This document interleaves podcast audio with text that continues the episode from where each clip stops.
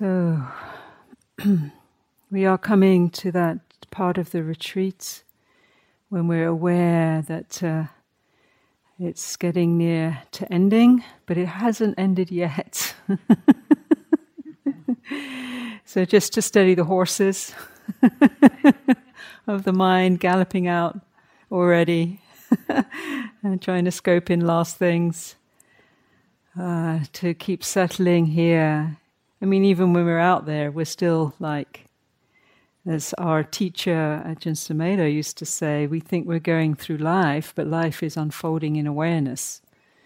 So to reorientate our uh, from the movement into the presence is one of the trainings of the Dharma.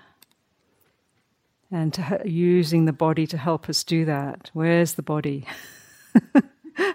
you know, if we haven't found it yet, it's quite on the map because we're because we do have very deep disembodied uh, tendencies and uh, systems that keep us out, and, and an abstracted realm. You know, we're about to go into a metaverse, which sounds terrifying to me. I hope I'm not around for that one. Anyway, the body. We still have human bodies, and apparently, according to the Buddha, it's a great gift, a precious thing to have this body in whatever shape or form and complexities that it has. We can take a breath, we can deepen the breath, we can feel the ground beneath us, we can slow down. I've been doing these five deep breaths, touching each finger.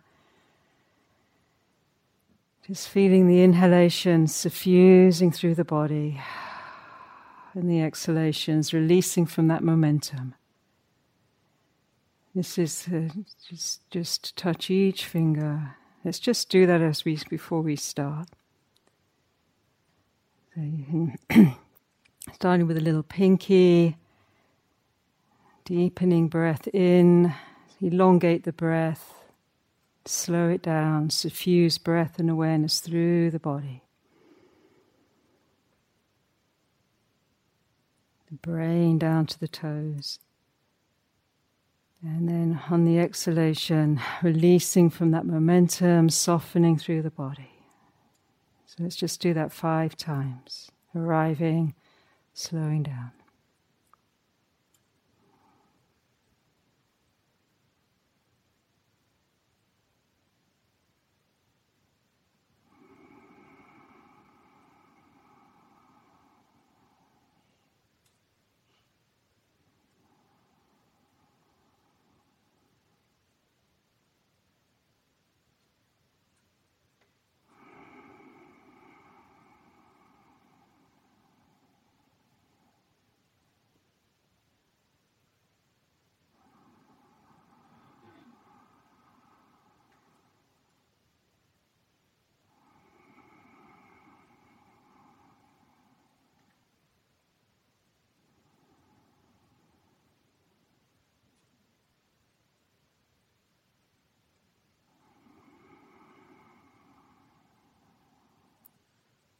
Helping to re regulate our nervous system. It's a simple method, any time or place. The breath is with us, body is here.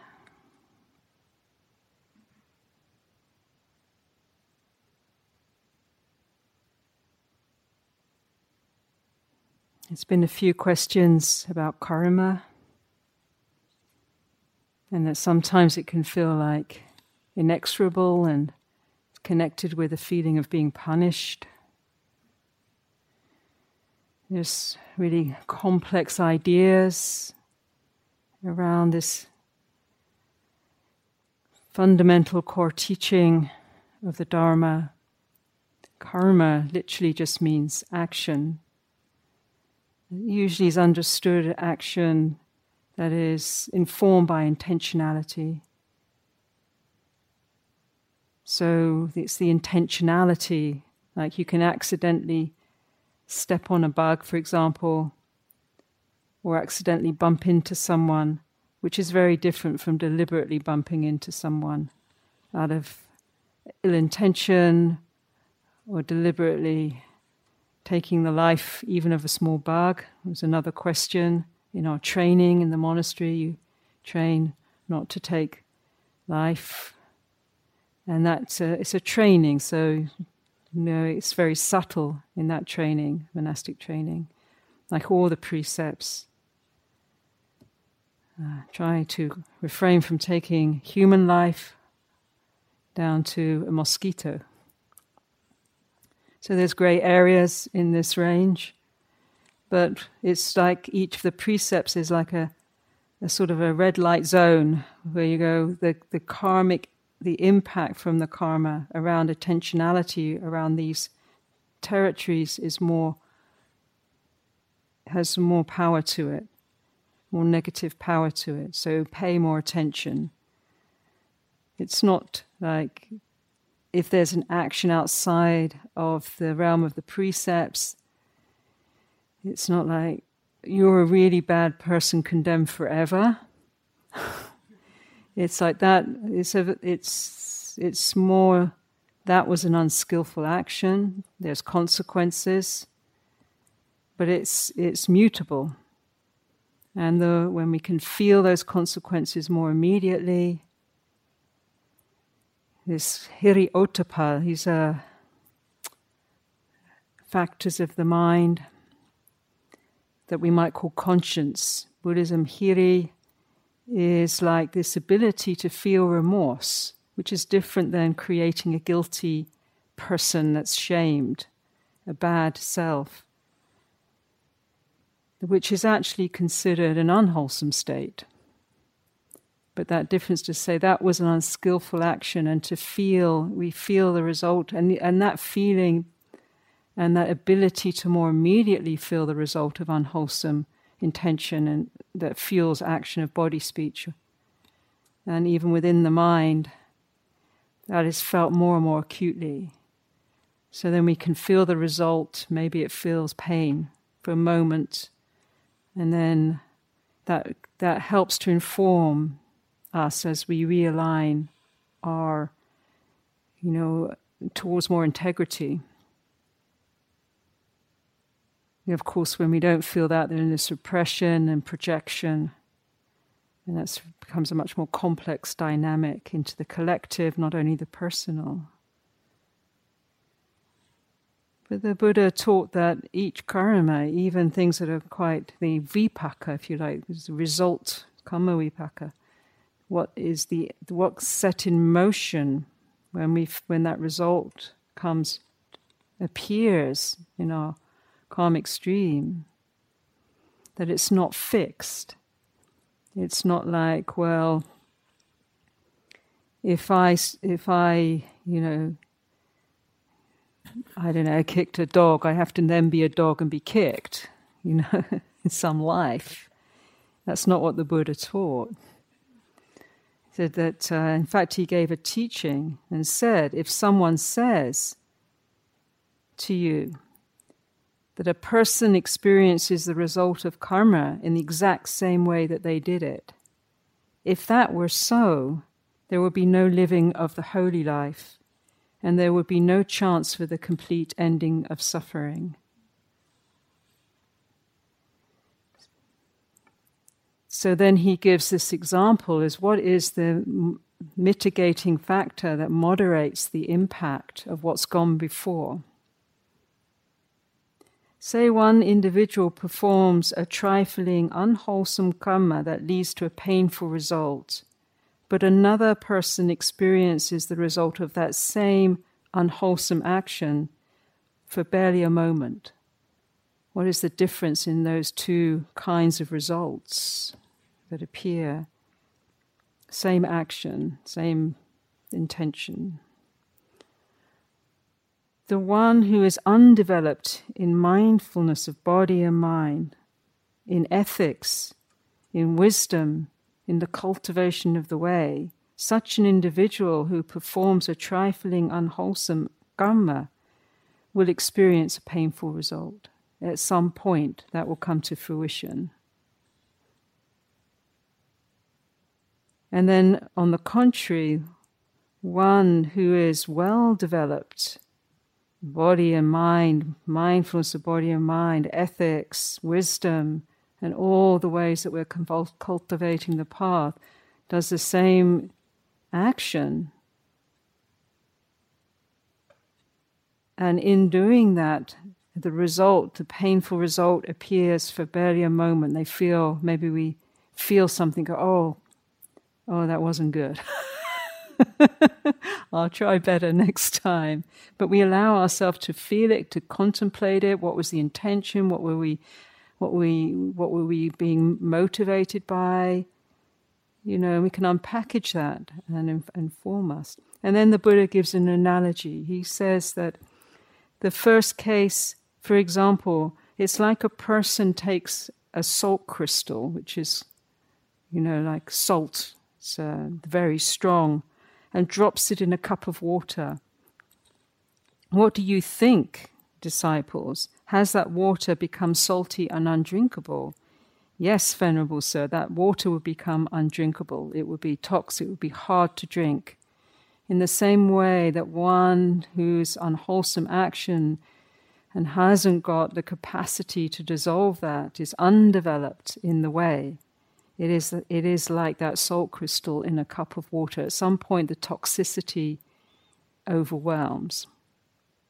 However, if, that, if a person was to take that lump of salt and put it in the Ganges, what do you think? Would that crystal dissolve in the great body of water of the river Ganges? Would it be undrinkable? No, Venerable Sir. Such a salt crystal would be undrinkable, would, would would such water, well, I don't know about the Ganges now, but a pure river, such water would be drinkable even if you put a lump of salt in. So this is just a frame for us to consider, you know, and, and you know, the Buddha says it's unfathomable. It's unfathomable. And it's, you know, karma is a complex thing because it's, you know, it's personal and collective, and sometimes the results that we experience are are part of the collective that we're woven into. you know, so it's it's it's a, it's a tricky ground to get into, trying to decide who's experiencing what because of what karma. You know, and so often the Buddha wouldn't really respond to some questions around that because of the nature of it is so unfathomable. But what we can attend to is to what's emerging here in our field of awakening in our process, to attend here, and to the practices that we're doing. Actually, a lot of what we're doing in retreats are personally and collectively, because we can also collectively dissolve unwholesome karma. You can do it on behalf of the collective, and which is what we're doing every time we share blessings from our practice. That we can actually work consciously both to cultivate the way as a container within which we can dissolve unwholesome results that come from self, family, ancestry in the collective. But also, we can, um, you know, we can, uh, we can um, take practices very consciously on that actually do that. Like, for example, the ceremony that we're offering, the Guanyin compassion ceremony, which is an ancient ceremony come through the Chinese monastic lineages around Avalokiteshvara, Guanyin. This is a ceremony at the heart of it is really using this principle of taking not only our own, but particularly for the world now, that we're sort of drowning in toxicity from the the causes uh, that have gone before. um, but we can take all of that and offer it into this large, flowing stream of the ceremony. That we're connecting with Buddhas and Bodhisattvas and the energy of Guan Yin and all the Dharma protectors, the awakening stream, and we take the salt crystal and we make alliances and vows and determinations to align with the Bodhisattva way. And this is like building the container or connecting with the container that is like the river, the river Ganges, like the river of the Dhamma. and taking these salt crystals collectively into that. And, we, and it's a beautiful thing to do. This is one of the meanings of ceremony and ritual. Is that, you know, that we do that collectively, it helps realign us with the way, with the dharma with health and well being, and it helps to clear uh, what has accumulated and what is generating toxicity and pain and suffering. And in the Bodhisattva way, it doesn't really matter ultimately. It does personally, and there is a lot of psychological, spiritual work around defining, you know, where boundaries are, what belongs where, and so on. But ultimately, at a deeper level, when there's suffering, then we can attend to it where it arises. Uh, whether it's ours, wherever it's come from. And sometimes we can't, and we say that doesn't really belong to me. We can just leave it there, but we can still offer compassion. It's still sort of adding a drop into that stream of what can dissolve from what's gone before.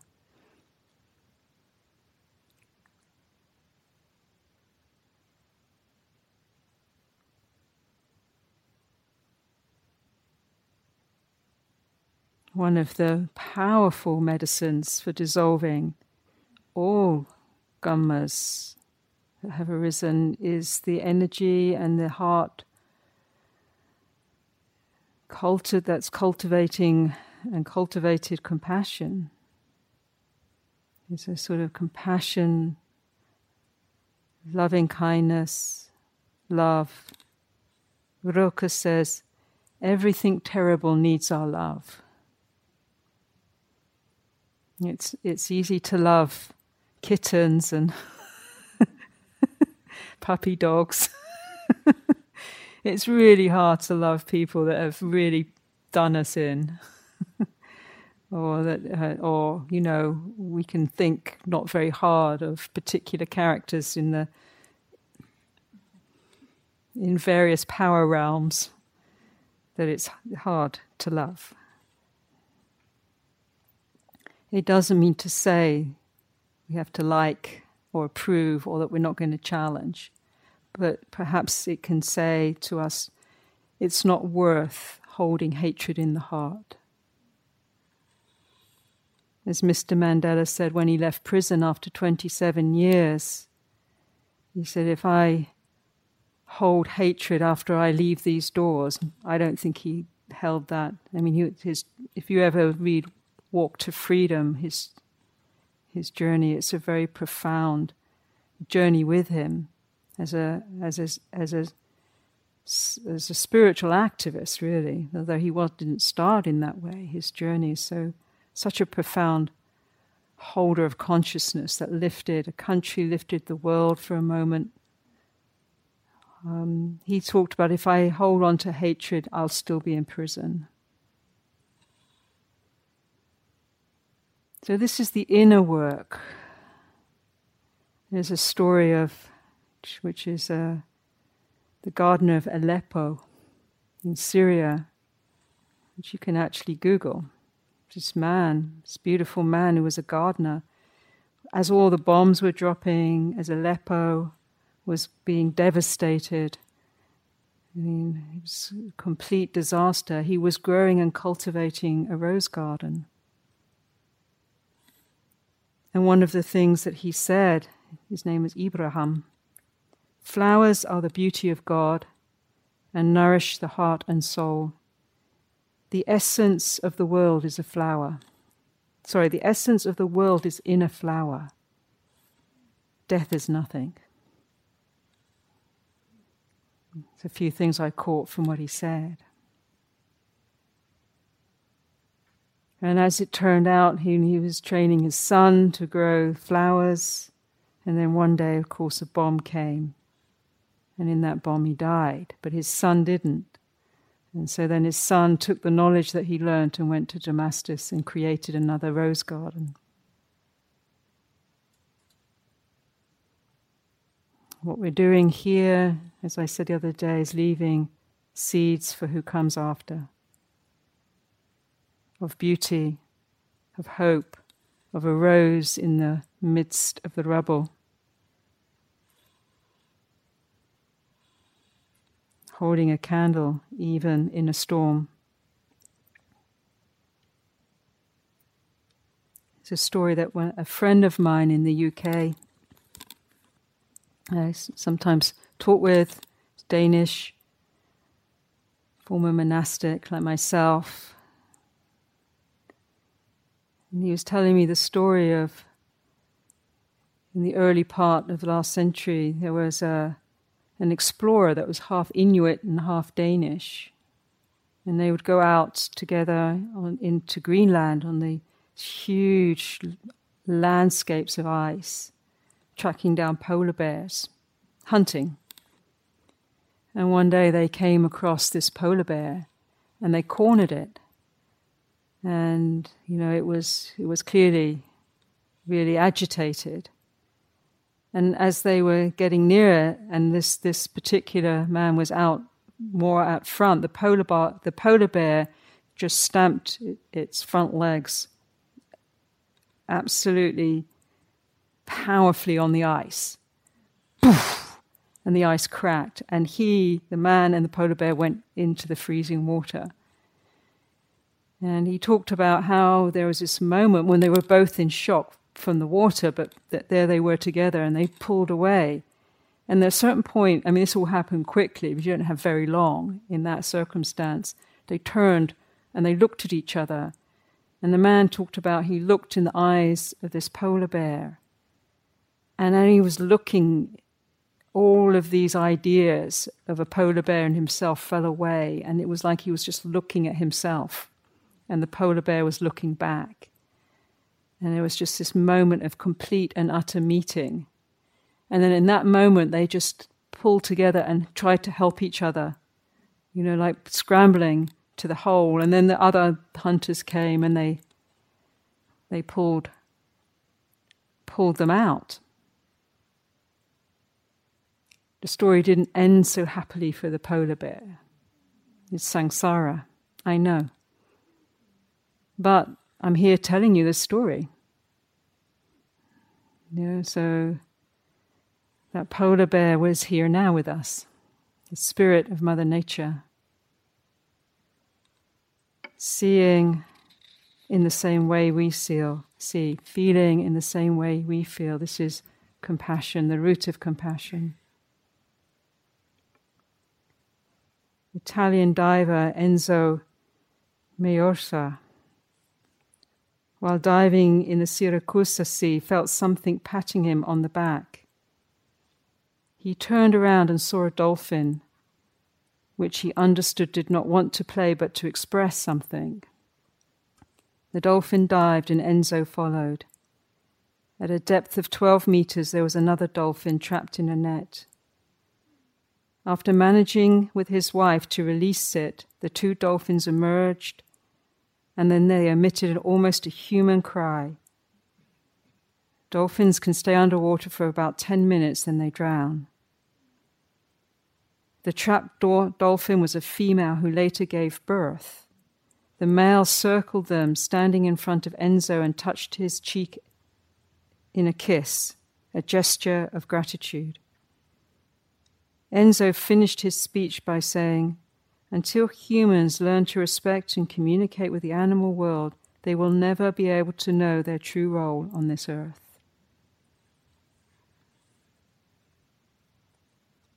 this reclamation, this great return, this different way of seeing our role, our relationship, our connection through empathy, through compassion. This is the work of the heart, and such a heart is probably one of the most profound factors for dissolving the salt crystals of our lives and of this time the power of love, the power of compassion is unstoppable in any circumstance. Everything terrible, said Rilke, needs our love. and probably no one more than ourselves. so let's just take our attention a little more toward our being, gently taking those breaths,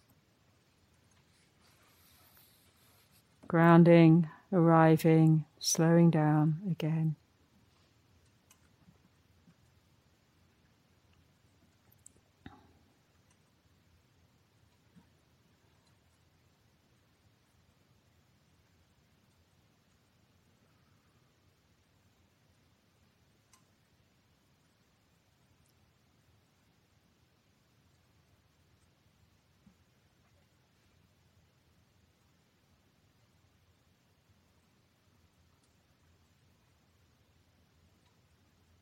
Essence of this quality of love, compassion, kindness is connected with feeling,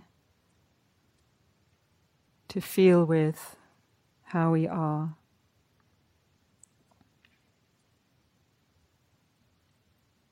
To allow space for everything we are with.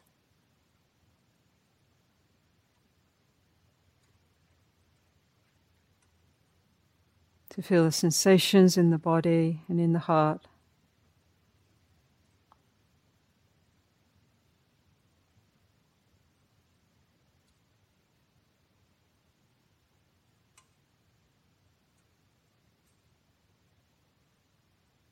And as we do so, with a breath, with our awareness, to suffuse through our body, our being, our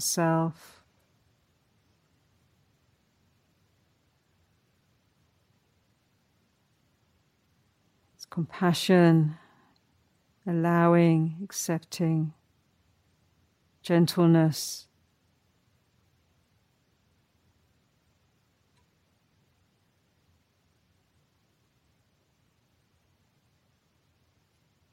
Appreciation for all that we are.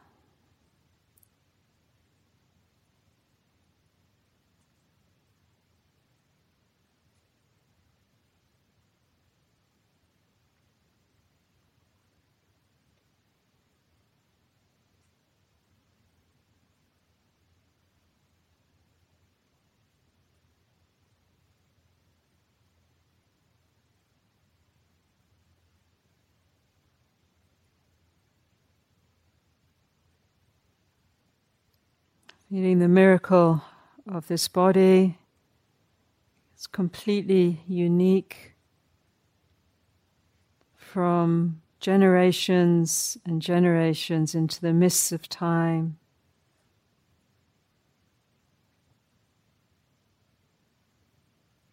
We are connected with through our embodied reality.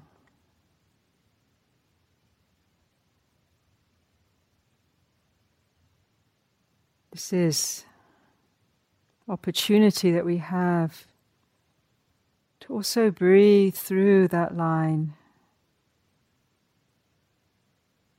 Compassion, freedom, dissolving the salt crystals of pain and suffering.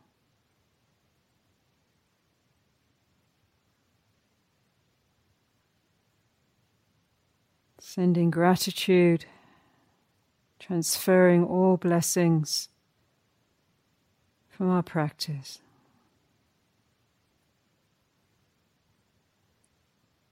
May they be liberated.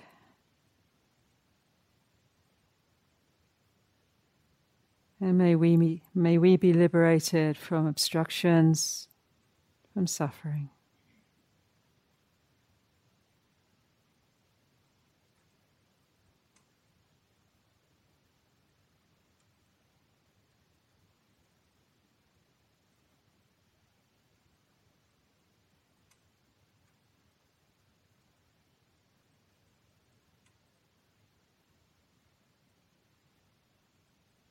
Invoke the support of the Dhamma protectors, Guan Yin, Bodhisattva, the awakened ones, Buddha, Buddhas and Bodhisattvas,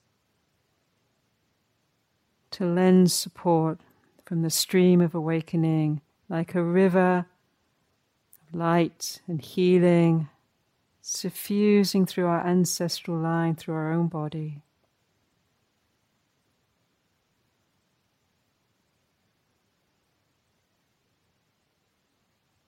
Releasing from our own body all the places where we hold pain from that inheritance, diminished ways of seeing and experiencing ourselves.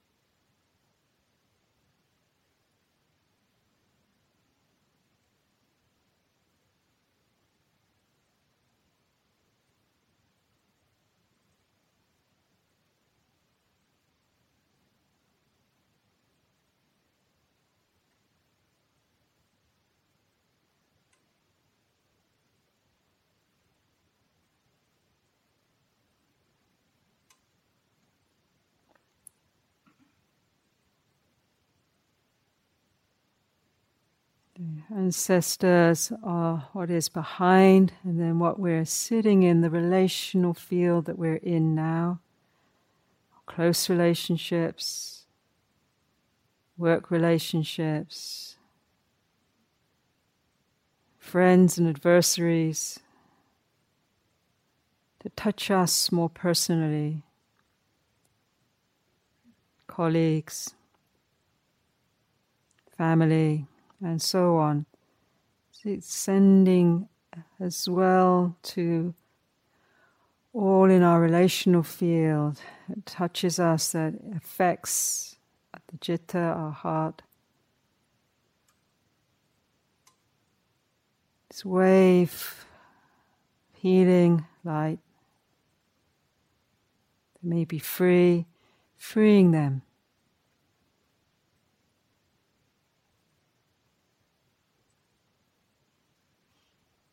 For a moment, they don't owe you anything. For a moment, you don't owe them anything.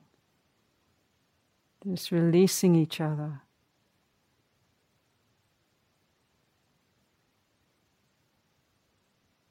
To go our way, each way.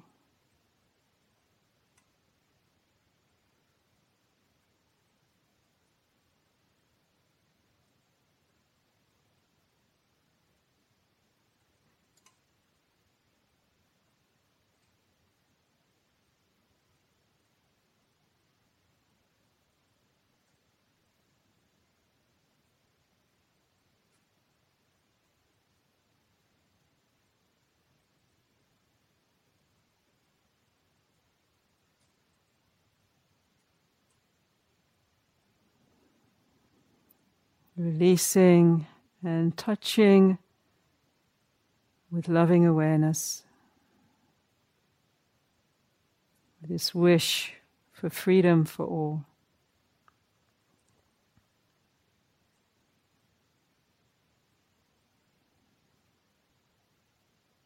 This intention.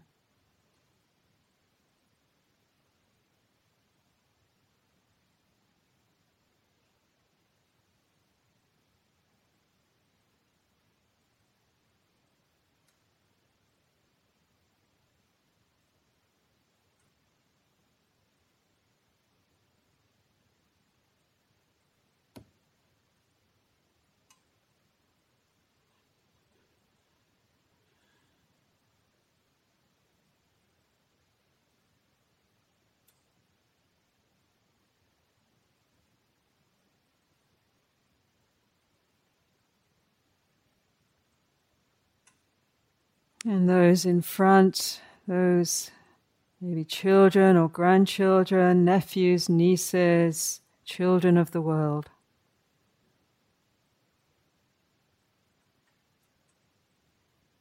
Extending courage and strength blessings, freeing them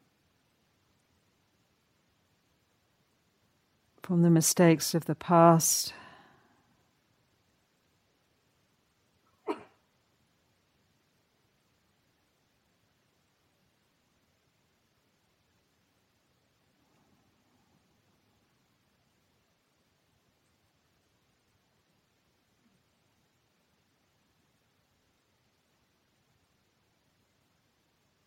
May they be protected. May they be held with care, with love.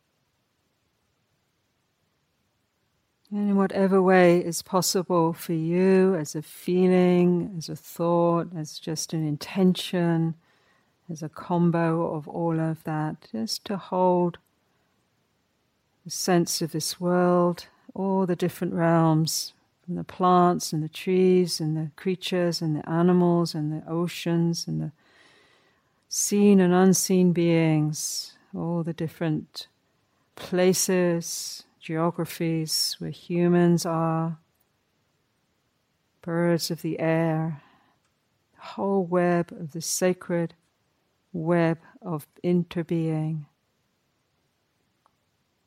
Holding with this compassion, suffusing this stream of awakening we're calling on from the realms of freedom, healing, within and around. A great healing light, dissolving shadows, dissolving obstructions, like those salt crystals being swept away by the flow of the river, the waters, the holy waters of the world, all water dissolving, cleansing, healing. The waters of compassion.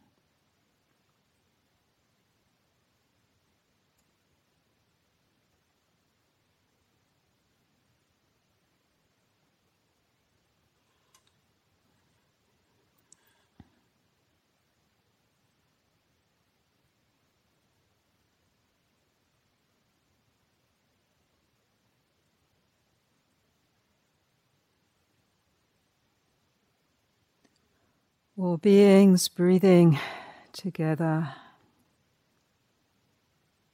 releasing from pain, suffusing the world with love, with care.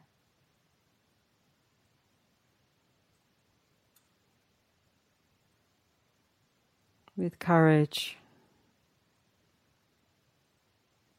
With well wishing for each other in this mysterious unfolding of life.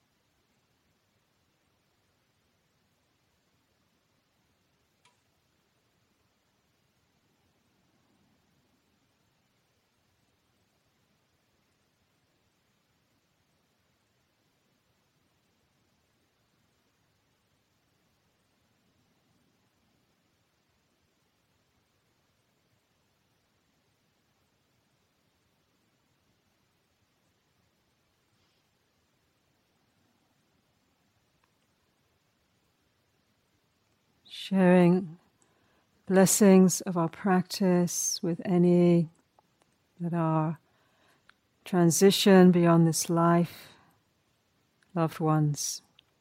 May they travel on well.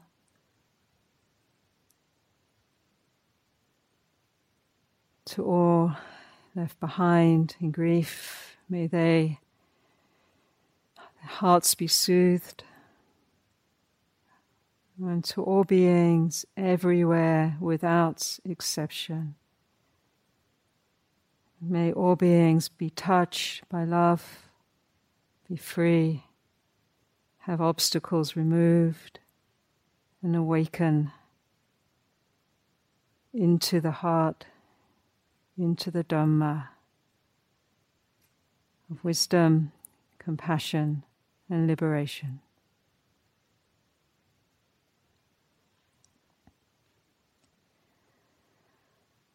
Mm.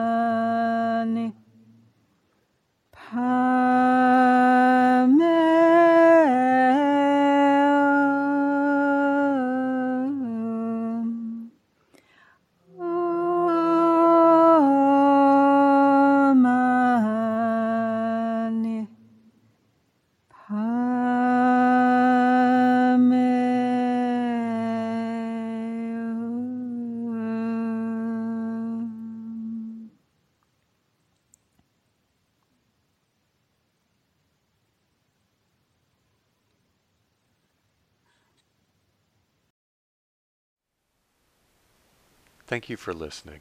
To learn how you can support the teachers and Dharma Seed, please visit dharmaseed.org slash donate.